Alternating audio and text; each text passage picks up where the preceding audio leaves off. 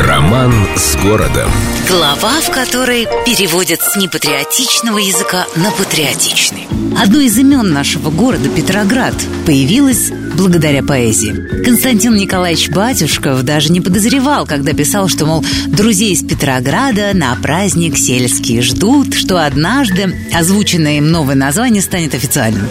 И тем более представить не мог, почему так получится. Но 18 августа 1914 года много серьезных и даже суровых людей решило, что немецкое имя столица России носить не должна.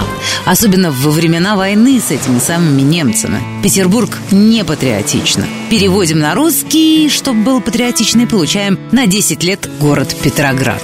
А затем, после революции, волна переименования окончательно захлестнула и город, и страну, и когда в январе 24-го патриотичный Петроград превратился в еще более патриотичный по тем временам Ленинград, поговаривали, что в связи с тем, что творение Петра Великого окрестили именем Владимира Ильича, теперь уж точно собрание сочинений Пушкина переименуют в собрание сочинений Ленина. С любовью к Петербургу. Эльдо радио.